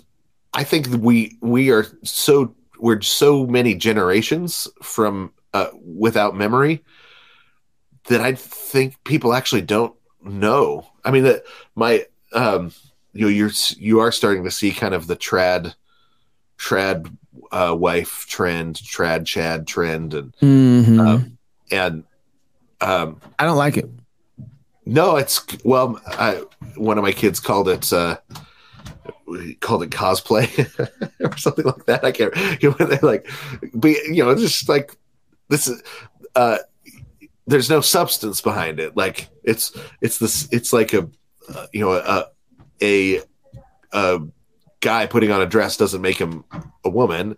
Um, you know, and it's it's the same with dressing up in traditional garb doesn't make you a good husband wife duo. Now, hopefully, a lot they're they're also getting you know into the resources of the older world and you know actually looking to try and grow into it and but but yeah for the most part it's just what halloween jason why don't we i was i've been going through um, the bible with my children and it's been amazing to me how much we miss in leviticus how much mm-hmm. we miss in numbers and we're in deuteronomy right now and one of the things that um, moses you know he's uh, about to let these they know they're about to go take the promised land he's giving them the law again right again again and he's giving them so much history about where they come from. And he tells this new generation to circumcise their hearts. Now, it's amazing because I feel like that we're like in that we're in that same environment where we can like we can put on we're trying to find the things that remind us of the old world the traditions that we come from and moses is getting to them and says yeah here, here's your historical setup your your parents failed here horribly don't be like those people. Remember what happened to Korah? right? Like, don't do that. Circumcise your heart. But nobody seems to be saying circumcise your heart. We seem to be going and find the moment of error where everything felt normal. But every time I go back and look historically, it was just as screwed up and messed up. And there was no circumcision of the heart. But I think that we want where we want the area where Christianity wasn't as tethered as it is now in society. Instead of saying, wait, how do we not go back to a less least tethered, but have some sort of reformation where we read we redo this whole thing and bring it back to life. I know that's what they're trying they're trying to say, but like trad wife, trad uh, Chad is like um I'm not a fan. I know what some of them mean by it, but man, that it just seems like I haven't heard anybody really push and talk about circumcision of the heart because all the things that they say that they want, you'll find there. Yeah. I, um, I was just watching the, uh, um, an interview with, uh, Eminem complaining about rap these days. Oh my goodness and I was like, "Oh, we're getting old." I know, I know. So I, what I don't want to do is mistake the vocabulary, which is definitely, um, you know, the slang of the next generation. Mistake the the the the vocabulary, um, and the substance. Well, because I do you yeah, know what I mean? I like, yeah, but I, you know, you know good and well, you know good and well patriarchy drives you nuts. Oh, it totally does. And when somebody talks about it, I try. I like. I bite my tongue. I'm like, oh, and and try and think and listen and say, what are they actually saying? Yeah. Um, but but this is the thing is like it's, the same thing with nationalism. I know, but then but we're acting like the words don't matter. Saying? No, I, I that is the last thing I want to do. What I want to do though is say, um, wh- where is what what where is the place where the um that hasn't been that because I think what you have is these is young folks that say, "Give us something, give us something," and um, the church has been hit has not done a good job of saying, "Well, we can we can give you something. Let's talk. Um, let's talk uh, biblical role." Like when I did the when I did um, in the basement of the library at the University of California, Santa Cruz, right, the most liberal, uh, the most liberal about this college on the West Coast, it did um, eight weeks on biblical masculinity and feminine femininity, and you, you couldn't. There wasn't room in the it, there wasn't space in the room for more people. Right? These these college kids poured in um, because they're like, is and Well, I I want to hear anything. Like this is not working. Right? They look around and they're like, hookup culture not working. They um, they look around and you know the uh, at the you know body count culture it's not working, and so they they know that um, and are ready to hear anything. And the church has said, well, we're quiet on these things because we don't want to be we don't want to lose respect i think is actually what it comes down to we're not we're not willing to fight for the uh we're not willing to fight for the uh, souls of the next generation um you know it's but but i but i think you're right that it's circumcision of the heart is one of the things that we won't talk about. We'll talk about clothes, you know, don't do dress this way, don't dress this way. We'll talk about all um, all sorts of things, but we won't talk about circumcision of the heart. We won't talk about clean the inside of the cup and let's see what happens at the outside of the cup because it always ends up clean. We that's the stuff we don't we and I, and I think it's just faithlessness. I think we don't believe it anymore. The church doesn't believe it anymore. Oh, did you talk about the passive evil yet? I think you talked about the energetic evil. Yeah, talked about the energetic evil. So um, uh, just so the energetic evil basically is the evil that um, it's obviously trying to get at destroying the very metaphysical reality that we're in, yeah. so that we can have a nature outside of our own to have power. Yeah, energetic evil is trying to exceed the limitations that God has put on humanity. Okay. Uh, exceed okay. the bounds, right? So Right, right. Um and and Lewis talks about how it's that it actually makes for really fun bad guys. You know, like literary mm. in in literature um right there's really you can make really fun bad guys uh, uh people you, that, get, they, you get frankensteins and weird yeah, stuff yep yeah, you get weird stuff you get uh, excuse me, you get Milton Satan, um, who everybody's like, he's a great character. And then God shows up and you're like, well, he's kind of boring in Milton's version. Um, uh, because he's, he comes in and, and is putting things back into place, um, or trying to keep things in place, uh, which I think is, um,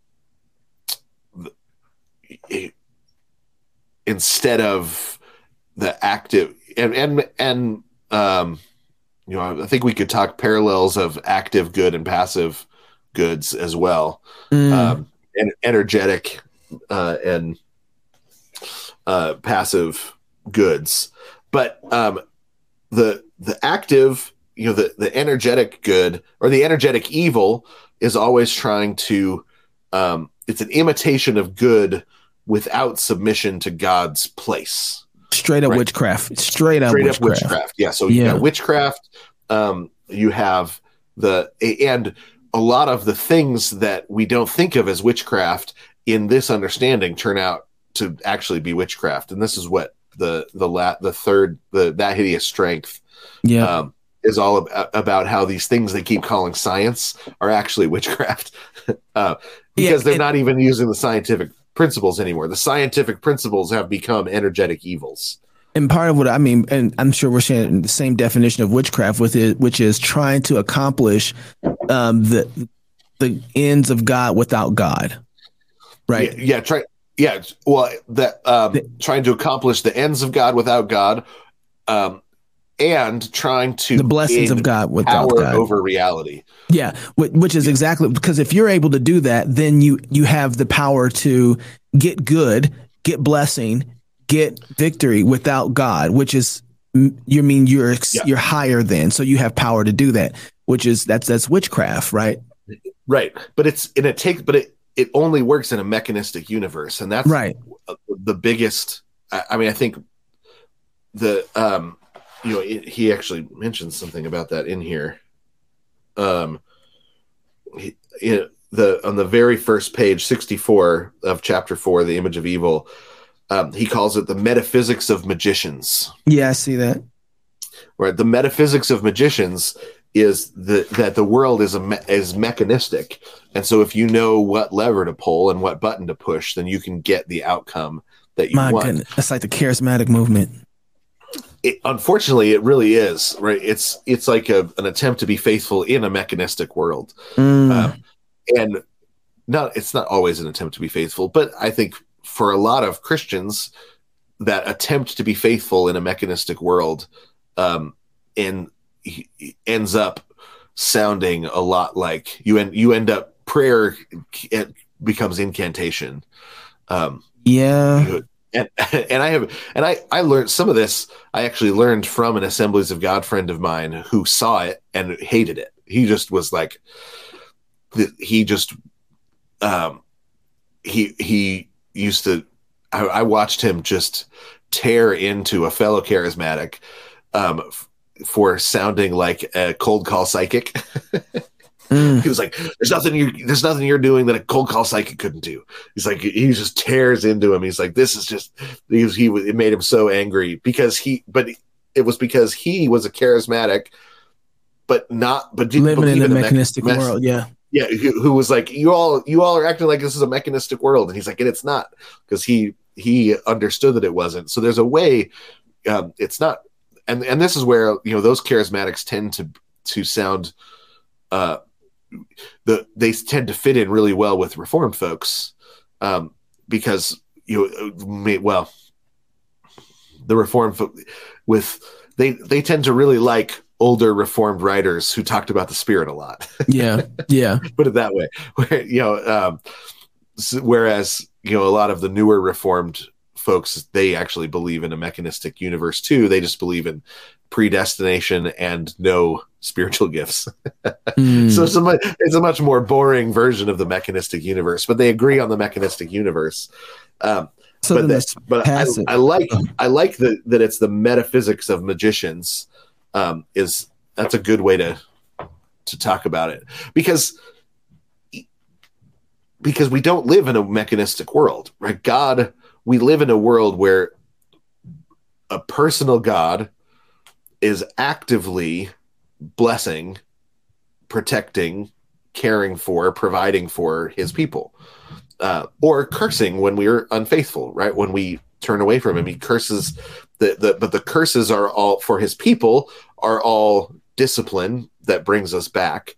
Um, you know, the, the so it's it's not it's disciplinary action, not curses, versus for the unfaithful, it's curses. Um, even though it can be the exact same rod. Um, mm.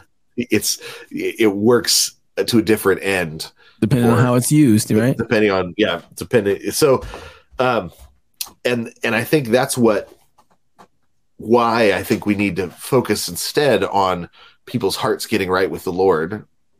Um, so you know, so when they come and they say, "Well, I'm looking for traditional values or traditional roles," or say, "Oh, that's great," um, let's the the beginning of the the root of that is hearts that are right with the Lord.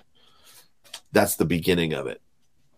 Um, and if it flows, it, you know, anything else, any anything that flows out of any other stream than that is is going to be poison.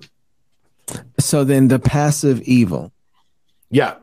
So, um, so instead of what he calls frenetic anguish, um, that's his that's his summary of of uh, active uh, of energetic evil is it, it all becomes frenetic anguish um, he says that the the opposite is uh, of that is images of passive evil um, which are defect and disease mm. um, and so this is this is he, so he says this over against most of the writers of his time Spenser um, doesn't use images of uh, active evil or of energetic evil. Um, he he uses images of that e- of evil as a passive thing um, because he he thought that that was actually more of a danger in his day uh, for Christians because he's writing allegory that's trying to help Christians understand how to live well in the world that as God made it. And so he said for Christians, the um, we're less tempted to become energetically evil. We're more tempted to become passively evil. Mm. Um, and so he uses images of evil that have to do with defect and disease. That um, so when you needed to cut out the disease, you didn't, and so it grows. Right. So the the um, the the so each of the seven deadly sins are confronted, but they're each confronted as a different disease that um, that uh, you that you're refusing to cure, right? So it grows. You know, so the the um the when a fever if this is James. You, this is James. Yeah. So he's he's saying um, you let sin you you let sin in, um, or you invite sin in, but it comes in like a disease. And it starts you know it seems small like oh i can handle you know a little speck on my shoulder. Um, it's not a big deal. But then it turns out to be cancer that metastasizes underneath. So that's the image of the each of the the dead seven deadly sins that he uses that they're each a different kind of disease that seems uh, small at first but is deadly right? That that um, that kills you. Right. So that's the first um, thing that evil does is it's a small disease that grows to kill you. Um, and then the second image that he uses is the image of false rest. So um, that rest at the wrong time that he says this is a major temptation for christians that we we and the reason it's a temptation is because we are looking for rest but there's a time to rest and there's a time in the, in this case to fight because he's dealing with knights. Um, and so as they go along, one of the temptations that they all have to face is the invitation to sit down and rest when it's time to fight. You're chasing a monster, and you see uh, a pool, a, a, nymph by a pool that says, "Sit here and rest with me for a while." Right, and she's beautiful. The water's delicious. Um, but you're on a mission, right? You're chasing a monster, and so you have to f- complete that mission. And so that, but the the knights are tempted by these pools uh, of false rest, and so the that that if you stop and you drink from it, then it, you get the the sleep you know that sets in, and so you become useless. You no longer fight um, because you stopped to rest too soon. David right? and Bathsheba. So Exactly. So instead of killing the dragon and then resting, you stop to rest in the chase and you never kill the dragon. Right. So he says that that that's the other image of of evil, evil as false rest. And then the last one, and this was this is my favorite one, is the the image of evil as a waste house. Um, mm. and, and, this is something that uh, you you used to run into in in fantasy um, regularly where you get to this to a house that obviously used to be full of wealth but now is empty but the wealth is all still there so you've mm. got gold everywhere so you go into a cave and you've got gold everywhere but but then it's covered in spider webs or you go into an old house and there's it's beautifully decorated and there's marble and there's all this amazing um, decoration and um, expensive elaborate uh, decor- uh, decorative uh, money that invested into it, and then but it's empty now, right? So it's a waste house where wealth has become waste because there's nobody using it or enjoying it or uh, it, um, there's nobody living in it anymore. Um, so you get like you've so you've got a lot of gold but it's um, unused, unspent, unenjoyed, ungifted, right? So when when you when gold is doing what it's supposed to, it's decorating somebody. It's a you're giving it to somebody. You're spending it on somebody. It's um, it's being used. Uh, as soon as you take all of the gold, let's say you make a bunch of gold dishes and gold platters, um, and then you put it into a cupboard, and then you forget it's there that is actually something that's evil because that's not what gold is. In, it's so it's a misuse um, when it's uh, uh, by hoarding. A misuse. So mm. um, the you, you are becoming the dragon, um, or the and then everyone dies, and so now you've got this hoard that's completely unused. And he says this is one of the images of the kind of evil that um, Christians at the end of a you know what Christians get involved in a society. They're very it's very trans, they're very transformative throughout history. Um, and and wealth does build up because of the wisdom that God's people bring to a situation, and they build up a bunch of wealth. Uh, but at the end of that cycle, uh, one of the the temptations is then to hoard the wealth rather than to use it for what you're supposed to use it for, um, for gifting and for spending, and you know for all of the things that that um, that wealth is good for. Wealth is is really uh, a it, when it's viewed properly, it's the power to love people. Money is the the power to love people. Um, and if you uh, don't use it and you hoard it, then you're saying, I'm not going to use it. Uh, to love people, I'm going to um, keep it to myself. Well, that uh, that actually ends up gutting uh, a society, right? So, and so that that image of a house that's full of things that should have been somebody's inheritance but instead uh, never got passed along.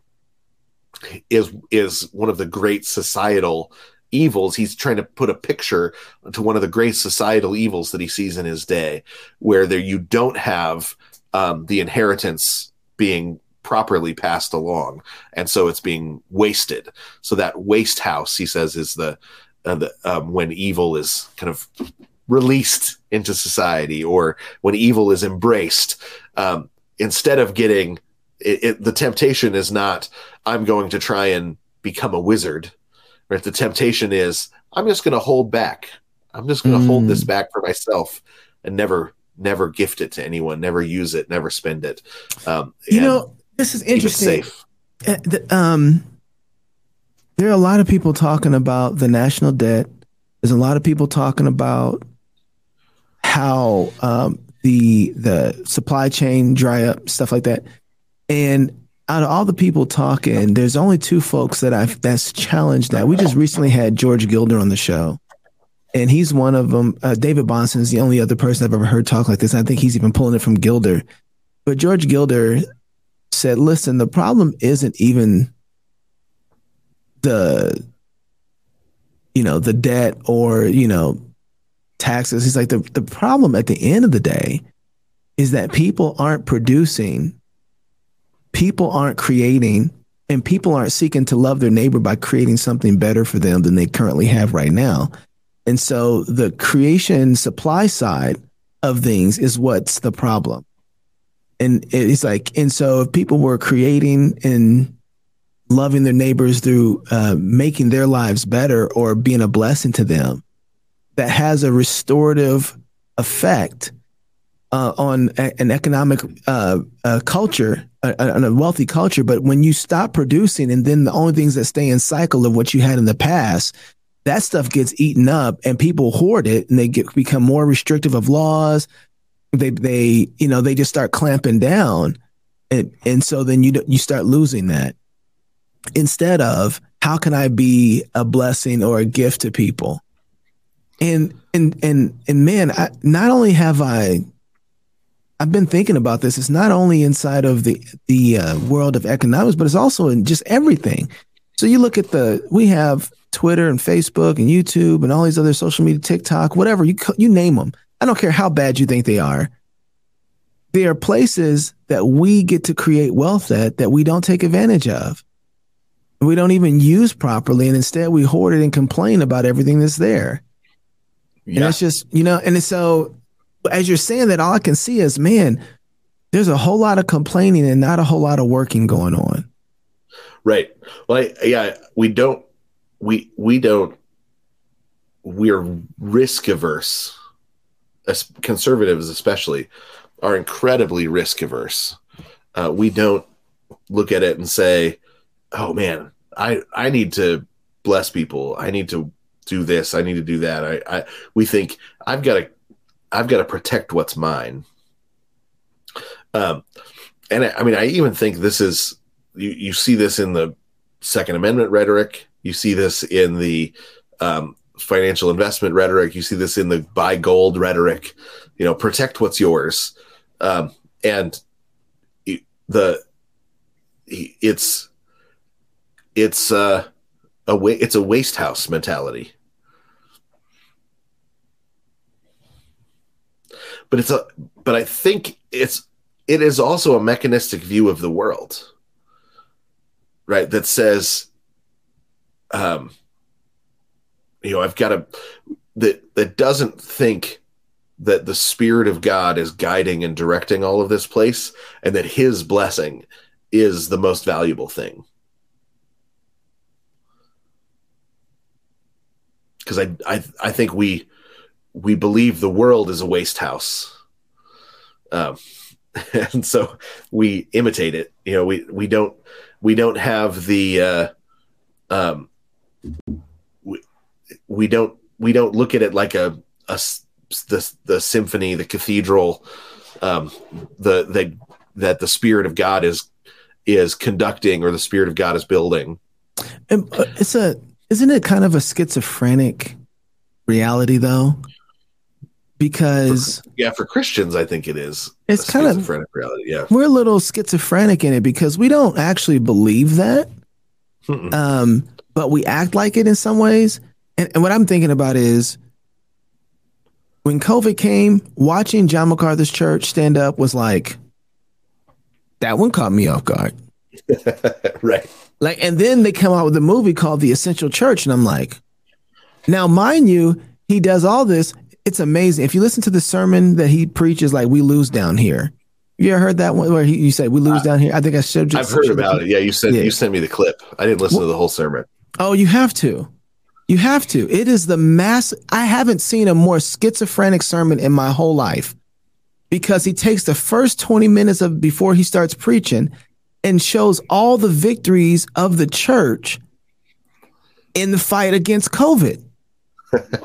I mean, he's like, God helped us here. We won here. We won here. They tried to take this away from us. The police stood with us here. I mean, he just goes off and listen. Everybody's praising God. They were almost like a charismatic church. It was so loud in there. It was rumbling with joy and praise and victory in the audience. I mean, they were clapping. It was he am- taps it down. And then they come and the sermon is, we lose down here. We don't win down here. And it was like, I've never seen such a schizophrenic. And this is, and so when I see moments like that, I'm thinking exactly what you think. Here's his wealth. And in one sense, it's being gathered up because they made a whole film, The Essential Church, to talk, tell people that the kingdom of God that's here on earth is being victorious. And the message of God is spreading to let everybody know he's the real king. And you don't get to tell what to do down here. Bottom line. He does. Yeah. And you need to submit to him. There isn't a more postmodern, post uh, millennial film than this one, right? I don't, they've never, and it's made by dispensationalists, right? There, I, I don't think you, I don't think anybody has made a more post mill film than The Essential Church. And yet, we lose down here. It's just this weird schizophrenic reality. And in one sense, it's holding up still. It's still got pillars of evangelicalism running through it that's holding up uh, Christendom in America, and at the same time saying, "Yeah, we're not supposed to be doing that." It's so weird. That is really weird. You know, when I look at it, they should have never made the film The Essential Church if they believe their eschatological reality. Those two things don't go together. The and and but they're they're trying to be guided by the scriptures. And I think this is what Reformation looks like. I think so too. I think you're right. That you learn something new, you say, Amen, charge. And then you say, Oh, wait, we're being inconsistent because you bump into stuff. You know, um, you know, you go, oh, we're being, you know, we're being inconsistent here and there. And so I think this is the so um and I think I'm sure everybody's pointing out the inconsistency. No, I imagine. No, no, no, no, no. I've not heard it anywhere. No. okay. No. Everybody's just like, hey, this is a great documentary. Let me say, let me say, oh yeah, nobody's pointing out the film is. You know, I will say that I think Nate and those guys over at Canon pointed out they did a show on we don't we do win down here. Like that's what the okay. cross was. What do you think the cross was? God puts on flesh, becomes a man, defeats Satan on earth at the cross, raised from the dead on earth, eh, you know, from the grave, you know, and yeah. and ascended into heaven from earth, and said, All authority in heaven and earth has been given to me. Go make disciples and tell them and transform and teach them to obey everything I commanded you. We win down here. We won down here. It's already yeah. victory. Like it's not like, oh, we will win. No, we've already have. That's past tense. We won down here in Christ, and Christ is in the process of transforming the whole world. And we're just in the beginning of it, right? Um, and so they did a good job talking about that, but I haven't heard anybody talk about the film is a massive contradiction and praise God for it. Right. Like that's like yeah. it, it is and and I love it. I love it so much. I love that they changed their mind on COVID. I love that they are pushing forward. I love that John MacArthur's even saying before the film, he, I heard him talking at one uh, showing saying, I want to make sure that other people feel guilty for closing their doors. I'm like, yeah, my guy, that's my guy, you know? Right. Um, and yet I, they, the, the only way that that is a, a reality is if it's not mechanistic Right. Right. If we look at it and we say this is the spirit we we look at the end of the day we say thank you for the work of the spirit of God within us to be able to stand thank you for the work of the spirit of God um, giving us this victory that victory um, that that the active presence of the Holy Spirit is um, uh, that's the primary blessing all other blessings are um, are it, it's like you know we've got a sundae and they're like oh and we're going to put whipped cream on it. And we're right. going to put a cherry on it right? But we've already got the sundae because we have this the holy spirit is actively present with us um, guiding and directing and and giving us uh, himself right? So god himself is the is the um the, re- the reward i guess? I mean it's not a reward that we earned it's a, it's a gift um, but that's that's the heart of it. And um, and so we want that relationship to be good and solid uh, and it, it, the blessings all flow from that um, and everything else is just a, a benefit on top of it. Um, but it's their real blessings that are personal gifts. They're they're not mechanistically given. Mm. It's not mm. just God set the world up in a certain way. Do this, this will happen. Um, it, God is is with us. He's Francis Schaeffer said he is there and he is not silent. Right? He is present with us and he is continually speaking and he is continually uh, uh, present in a non mechanistic way. Um, I mean, the, this is this comes down to it goes down. This is why you see all the weird, goofy stuff that people do in the liturgies, their liturgies right now, is because they don't believe that God has promised to show up on a Sunday morning by the power of the Spirit, be present, be active, be speaking. Uh, if if we know God is going to show up and be speaking, we're not going to put on silly outfits and do skits to hope you know to, to try and get people to you try and work people up or we're not going to try and you know do a musical number that gets people all excited or you know um in the you know i don't know that i saw that easter clip. I think you sent me the easter clip. You said like what the heck is going on? And it was like some they they did a bunch of like pop songs yeah. in a yeah uh, in a montage montage service. of pop in the middle of the worship service to get people riled up. Like you don't do that if you expect the God who created the world by his word to show up and talk again. Mm. The, um, if because that becomes the heart of it. The heart of everything becomes God is going to speak and God is going to feed us. Right. And so he's going to be here. So we're going to sing his praises. We're going to pray to him because he's here with us listening. Um, but if you know, hey, if I show up here, the God who created me, he's going to speak a, a, a word of forgiveness over me. He's going to give me guidance and direction for my life, tell me who I am and what I'm here for.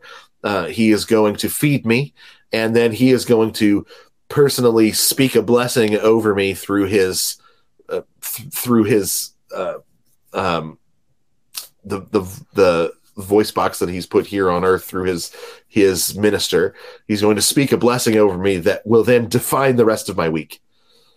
If you believe that, you don't you're not trying anything uh, manipulative at all because you don't need to. The God who created you by his word is going to come he's coming over here he's going to recreate you by his word.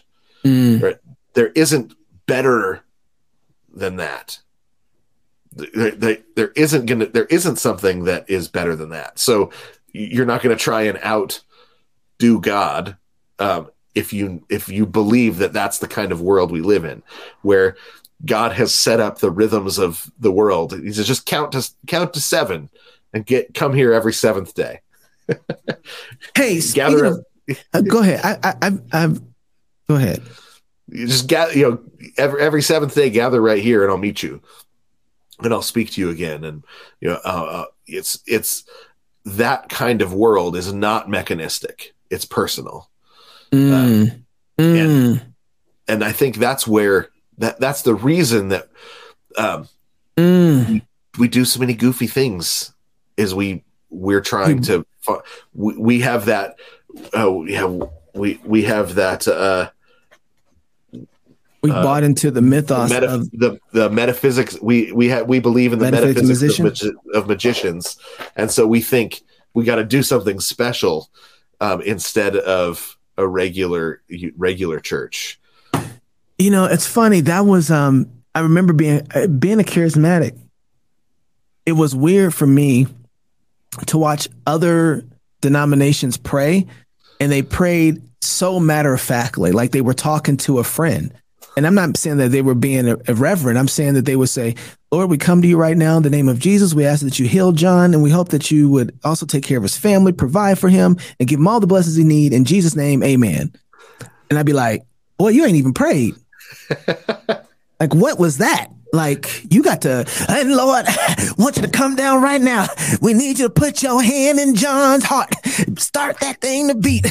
I mean, and if you didn't, if you ain't praying with that kind of urgency and fervency, you ain't prayed as far as we were concerned. We were like, all right, that's that's nice and all, but I'm gonna need somebody to really pray for me because I'm about to die. And so I need somebody who is going to hear, going to get the ear of the Lord and have him. T- if I don't feel it, you ain't prayed. But there is in that thinking was a mechanistic type of magician that yeah was that was trying to manipulate in one sense as if something I did or something I can do uh, can move the heart of God instead of what He has done and what He will do. Um, and so the, the, the justification and sanctification, the Him and His sovereignty would would operate versus my ability to get His attention. Right now, I'm not right. I'm not clowning on fervent prayer. I think that there's absolutely, I believe in fervent prayer, but the way that we thought about it was the way that we were manipulating, or not manipulating. We we were somehow having an effect in our own ability, like a magician, to get God to move for us, instead yeah. of understanding the relationship between the two and then coming to God boldly to ask Him like a friend or a brother, right? Um, and it was just it was a difference in in thinking about that yeah, there's an old, there's an older doctrine called unction. Uh huh. That we don't yeah. even uh, like. We literally don't even have the word in our vocabulary anymore. Not anymore. Is, the old folks used it, to say it all the time. Yeah, and I, and it's the it is the um the when prayer is walking in the spirit. That's how I like to describe it. Mm. Right when uh, when the spirit of God is the is both the source and the deliverer of our prayers right? So he he when the spirit of god the spirit of god works within us to pray the prayers to to have the desires to pray the prayers to that he then takes and delivers by Christ to the ear of the Father, uh, and that that uh, so that the unction and it's the same with preaching. So the unction is the Spirit's uh, the the Spirit's to work on the transformation of our desires, mm. or the direct the directing of our desires, so that when somebody says, when when a preacher says, "This is the passage I'm going to preach on," mm-hmm. that um, that that is the work of the Spirit Yeah, we say that uh, he's under the unction of the spirit right there. Under the unction of the spirit, right? So, and um, and you can, and because uh, of the understanding of the world as personally directed, including my own life, and that you can then resist the unction of the spirit. Uh, you know that so if you say oh man if i preach on this i'm going to lose the respectability of the, the, fellows at the university um, so we avoid so the so the spirit pushes us in a direction and we say no right? You can resist the unction of the spirit by uh, because of sin. Um, but then when when you get it when somebody gets up into the pulpit and preaches and it hits you know um, you know the my uh, one of my sons recently was like man I, oh, that, that sermon made me feel so bad about myself. It was uh, so good. You know yeah, that yeah. that like that conviction that we feel that we know is directing us towards life. Where you say oh yeah you're right. I have been i've been leaning towards death in that part of my life. I want to it helps me lean towards life. We can we can say thank you to the pastor um, thanks for your work preaching that sermon um, and thank you to the spirit because the, the spirit is working within the pastor. Thank you for that sermon that was just what I needed. Um, and there, you don't have the wills. It's you. It's in a mechanistic world. You say, well, whose will was it? Because you can't have the coexistence of wills. Um, and that's interesting. You don't get the Whereas, overlapping of co- of covenants either in that world either. You don't have right. anything that overlaps. It's all. it's a because it's a power based system. You so you can't have um, the overlapping of wills, the overlapping of covenants, the the uh, the the overlapping of uh, intentions. Dude, right? that's where you God, get Arminianism. That's where Arminianism lives, right? Because I, yeah, yeah. so hmm. th- this is why, um, this is why when somebody says, "Well, I'm an Arminian, not a Calvinist," I always just ask, "Okay, well." Do you have to say thank you for everything about your salvation? And if they say yes, then I'm like, ah, it's fine. I don't care if you're, you're yeah, yeah I don't really care how you define. Yeah, exactly. yeah, well, you know, we're we're on the same page. If you have to say thank you to the Spirit for everything, including your own conversion and and and the the work of the evangelist, and if you have to say thank you for everything, then we're we're dealing in the same cosmos. Yeah, I'm fine. If I, they say, I, well, no, I mean, there's part that I did. They right. say, okay, we're not dealing in the same cosmos, and that's the real issue. We're um, is not the not you know not the doctrinal necessarily. Yeah, yeah, yeah, yeah, right, right. It's a it's a yeah, it's really interesting. I've been working through that. We have a cosmological issue, not necessarily that we have um we see the verses so different. You just live in a completely mechanistic cosmology. And so yeah. I can fight with you what I need to do is restructure even like your Genesis one areas, right? Like right. Who, who's kind of because I've met Calvinists that don't want to say thank you for all of it either because it was election. Where I'm saved by the by election. So if I say by, thank you, God just made me say thank you. right? Yeah. So you're like, okay, well, you're you're we're not dealing in the same cosmos either. So you know, um, it's you know. Well, were you thankful? so yeah, so some there are some of the places where some of my you know the uh, places where ministry that you know my wife and I were doing was really effective in people's lives. We were joined together with folks that were Arminians by de- by self definition, but they were more convinced that it had to be the work of Christ to save somebody than anybody had ever met. right? So you're like, yeah, you're you, you can call yourself whatever you want.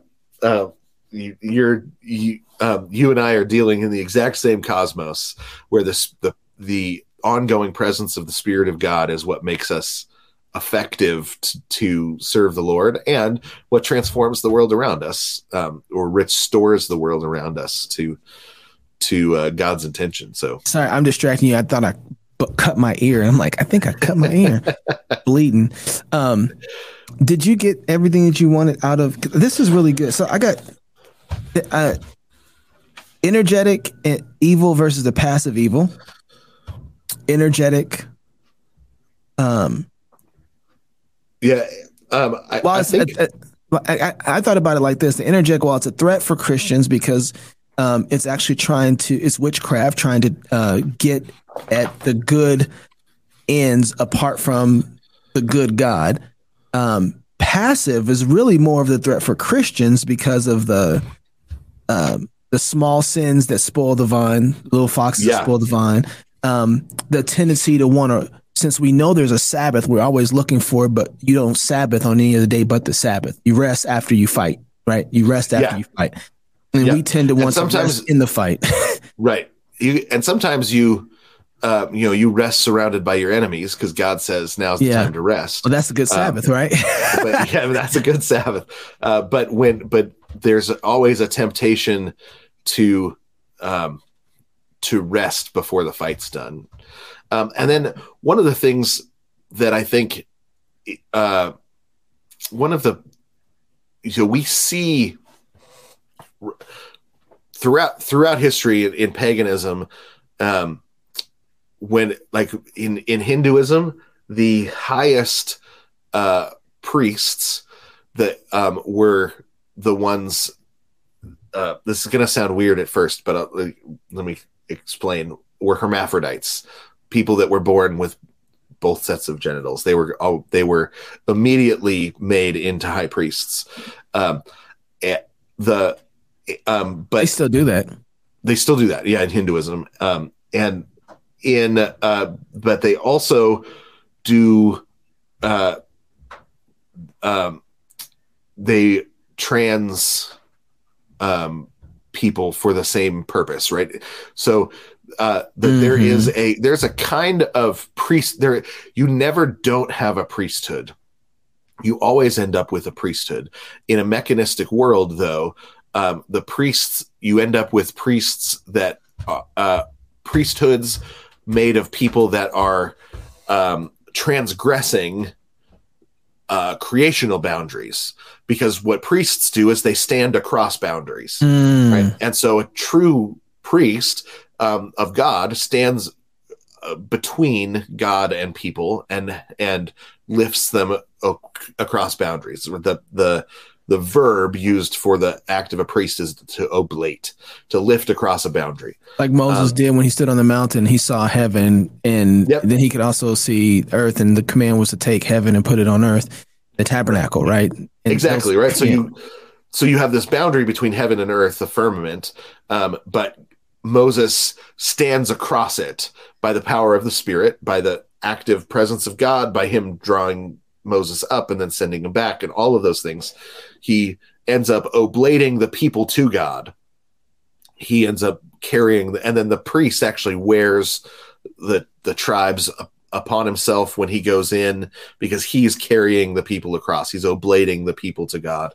Well, you people as people made in the image of God can't not have a priesthood. Mm. In a mechanistic world, what you end up with is the people that become priests that are given the priestly duties are the ones that um, that cross the creational boundaries or attempt to cross creational limitations mm. to hmm. deny creational limitations and so what's happening and is what's going to happen more and more is that um, homosexuals and trans folks are are they're becoming the priestly class in our society um, because they are uh, crossing you know the, they're they're denying the creational boundaries. Um, and that uh, so we're going to face a religious fervor in up w- when we oppose it where we think i think we tend to think that this is some sort of cultural cultural thing, a cultural, you know, but this is actually a return to a to a magical view of the world. Um, and w- so we need to start looking out for the places that we act like magicians that are that we let our priests and pastors and people act like magicians uh, instead and and um, you know get our hearts right before the Lord. Um, and I think it's easy as Protestants to say, "Hey, like the mass." like the old, that older view of the mass where they say magic words and the internal state of it changes. Um, the but Richard that's Dawkins not just talking about that. yeah, yeah, he does. Yeah, Richard Dawkins talks about it, but I and I think this is wh- where he he and he because so he so that Aristotelian view um, makes it possible for a mechanistic in a mechanistic setting it makes it possible for a priest to have the magic words that can transform the internal nature of a thing without the external accidents of a thing as as aristotle put it shifting and changing. Now we need to to resist every place where we act that way um, and because Uh, it's our immune system that's compromised right? So if a person can just one day say hey i'm a i'm a man and we have to say oh they're a man today and that gives them actually they have some sort of priestly power over their their identity their that they can speak over the speak over themselves and that internal nature changes even though the accidents the externals don't change at all. Um, and and then we're required to help them get the externals into the right um, shape to go along with the internals. Um, anything that we do as christians that that is like that we just need to stop doing it right? And so um, somebody doesn't become a Christian because they have declared themselves a Christian. But that they we our words don't have that kind of power over our identity, over over our nature, right? Um, we become a Christian by water and the Spirit. Right. We are born again by water and the Spirit. We are not born again by our own declaration because we are not that's not what our priesthood does. Our priesthood is not over reality. Um, we, we, our priesthood, um, the, the, the individualism that, um, uh, of the modern world is an attempt to have the priesthood of all believers in a mechanistic universe without Christ. Right.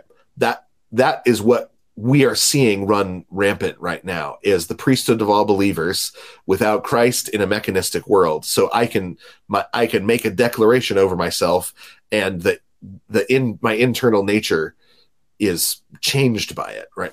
Well, our words don't have that kind of power. Uh, that's not and and we need to resist that in the place where it's we're most tempted to, which is waiting around for somebody to declare themselves a Christian. Um, does evangelicalism words do that? Does evangelical know? Does evangelicalism know anything else other than that? That's all we know.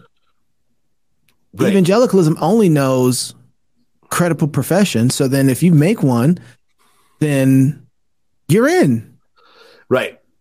But I think we, if we're treating that mechanistically, or if we're treating it like it's the words that did it and not stopping, and this is where the thankfulness comes in, mm. right? Um, it has to be a work of the spirit. It has to be a work of the spirit. It, and and um, and this is something that I learned from my Baptist uncle, right? My who who he he said it. You know, if somebody says, um, "Well, here's," you know, I decided to become a Christian at this point. Um, he said, "You." As a pastor, you don't do it in front of everybody because that'd be embarrassing, but you do pull them aside and say, "You know, though, that the Spirit is what made you a Christian, right? Like, and just helping people learn to to to not treat it like they it's made mechanistic. themselves a Christian. Like it's mechanistic. I I'm the one who did this. I'm the I'm the one that has authority over me. Um, now I think historically within the Reformed tradition, one of the things that's most helpful I th- I think is Calvin's understanding of the relationship between regeneration and baptism that he says is not it's they're not united by time they're united by the work of the spirit right? So that when you say when did I become a Christian? um the uh that the that our regeneration is tied covenantally to our baptism. And so we can say, well, I became a Christian at my baptism. Um, and even if you say, and that baptism became an internal reality for me when I was 32, right? That that the baptism is still spiritually tied to our our regeneration and the regeneration is spiritually tied to our baptism because we're told by God it's by water and the spirit that we become a Christian, right? So it doesn't matter if those two things are at the same time, one's before the other, the other's before the other, right? None of that. We're we're told that that that's how we become a Christian, right? That what regeneration is by water and the spirit. And so even if in time they're separate, that we should say, no, theologically, God God's act has tied them together, right? So that um, you know, we're because we're not in a ticking clock, we don't tie, we don't have to tie things by moments of time. Um, we, this isn't a clock that God wound up. This is the the active spirit of God who's outside of time working within time. Um, that those two things are tied together. So my I became a Christian when the at my baptism and at the regeneration of my spirit. right. And, and those are both true. So I think that's a helpful, and I don't think this is a Baptist versus Paedo Baptist issue. Uh, it's a magical worldview versus a Holy Spirit led worldview issue. Does that make sense? Yeah, but I don't know. Yeah, it does make sense. I just don't. I think you have. I think you pulled off one layer of the onion that has 90 other to go for that to be able to resonate because there's so much that we've been through that's been this is why we started doing this is because um, when we started doing this i realized how much of a gnostic i was wasn't trying to be but that's what i was yeah right uh, had gnosticism all laced inside of my christianity and I think it's the same thing with this mechanistic, uh, my cosmology started to change. And I think it's the same thing with this mechanistic understanding of the world, which is why we're going through images of, uh, with Spenser, images of Spenser's life. images of life. Spenser's yeah. images of life with C.S. Lewis leading the way is because we're trying to reshape the cosmology for Christians so that they understand the world in the cosmological understanding biblically instead of the more secular one with Christianity over the top uh, uh, over the top of it. And I yeah. think it's it takes a lot for people to rework that structure. And I don't know if this going to you know we were talking about earlier about theological fights and stuff like that. I think we're going to I think there's a lot more work underneath that needs to be done for people to understand that that's a reality and that's what they're doing. I don't, you know what I mean? Yeah, I mean this is this is like a a life the lifelong process because it's one thing to realize you're a Gnostic. It's another to realize what a Christian view of the cosmos is. Like, yeah, I and, know. And, oh, I know. Yeah, I know. I'm and, challenged constantly by it. yeah, and then it's another to change our habits. Like, you know, um, because it's it's it is hard. Uh, this is what those habits. This is what's so hard. So I work in the area of po- politics and thinking about politics all the time. And politics is just Machiavellian, um, mechanistic cosmology that's functioning all the time. And so when you tell people, listen, you're not going to get out of this through politics, everybody wants to hang you, both sides, because everybody wants power to be able to manipulate reality. And even yeah. people who's like, well, the family's away, you got to get married, you got to have kids. They're thinking about it mechanistically. And it's like, you need to be, and this is where Christian humanism comes in. You can't be human without being human. You need to be a, right, right? right, You can't be human yeah. without being human. And it sounds like, but you, you can't. You need to become a human being. You need to become a man. You need to become a woman. You need to live faithfully in marriage together before God. And that this is why last week's show was so good too, is because there is in that covenantal reality, God blesses what flo- flows out of it, right? Um, and then he blesses it. And then you see in Psalms, he blesses it so that when you go to the gates to fight, make war with your enemies, you won't be put to shame. Right? Right. Because they're arrows. your kids are. Well, we don't even know what it is that creates arrows anymore. Like we don't have a real eh, that love, that covenant overlapping reality. Like that's everybody talks about family, but they talk about family for the for a structure to have a good society instead of that's what's birthed out of faithfulness and love to God in covenant with God. That fa- otherwise you're cursed, right? You can right. put families together and everybody's like, well, yeah, that's a lesser curse. It's like, who wants a lesser curse? Right? It's like, what were you saying? You want an energetic evil? You want a passive evil? That's all you're arguing for at that point, yeah. right? Like, and so, what if we've got something that's not evil? Yeah. Have you ever thought about that? Um, and so it, it, there is so much me- mechanistic cosmology that flows throughout even our conservative politics and conservative thinking because and I get it everybody just wants to put it back right but you don't just get the chance to um to what what did he call it um magician uh, metaphysical magician. of magician. Yeah. Because that's the kind of way where it's like, I just put it back and now everything works right. That's mechanistic, right? That magician yeah. gets to say, I just put the cog back in the machine. Now the whole thing works right. It, it doesn't, it doesn't really work like that. It, this is long time faithfulness to God reaps a form of blessing, right? Out of relationship with him. And then you become more human. And, and then over time, God blesses. This is like, well, I think we're in a 20, 25 year battle. And if you keep thinking that you're going to put this thing just with a one piece back and it starts working automatically, right? It doesn't work like that you know? Yeah.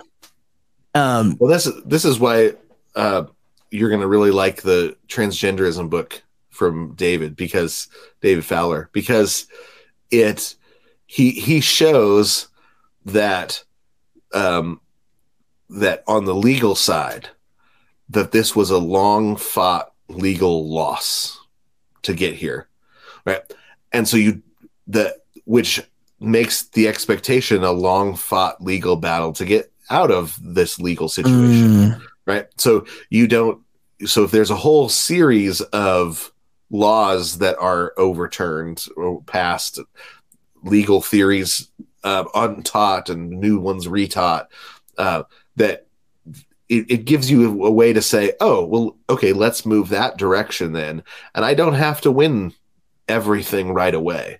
And for you know i can make it i can three steps in the right direction is three steps in the right direction mm. um, you know even if you if you have to take a hundred if it's a hundred steps away um, three steps in the right direction leaves people three steps closer so that's um, the it, you know that's funny we've we've fought this issue on abortion versus the incrementalist versus the um uh abolitionists ab- right and yeah. and I think some of the abolitionists are waking up to this, but just because people are incremental doesn't mean that they're not going the right direction, right? right. And I think and some, sanctification. That, that, yeah, go ahead.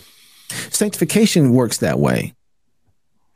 Yeah, it really does. But I think that I think that that there are incrementalists though that the abolitionists have helped wake up wake up too. Well, I think they've done a great thing where they've like those guys were horrible they weren't incrementalists. They were what was that? The um they were the passive evil.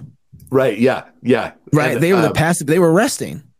And, so there were incrementalists that that were like, "Whoa, no, we're just we're this we're just doing the the incremental thing." And the abolitionists came along and said, "Have you actually judged the yeah. the fruit? Have you right. have you been paying attention? Have you judged the fruit?"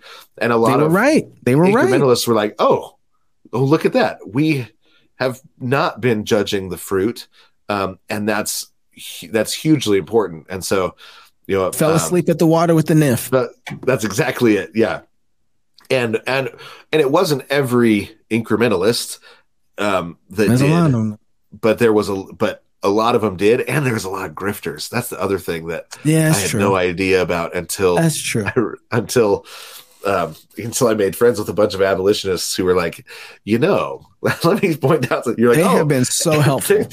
yeah, they've been, yeah, um, yeah. That I and I'm, I feel like I'm still learning the the the uh, oh, learning the landscape on even the debates because I'm like, well, of course I'm an abolitionist. I want it abolished. Right.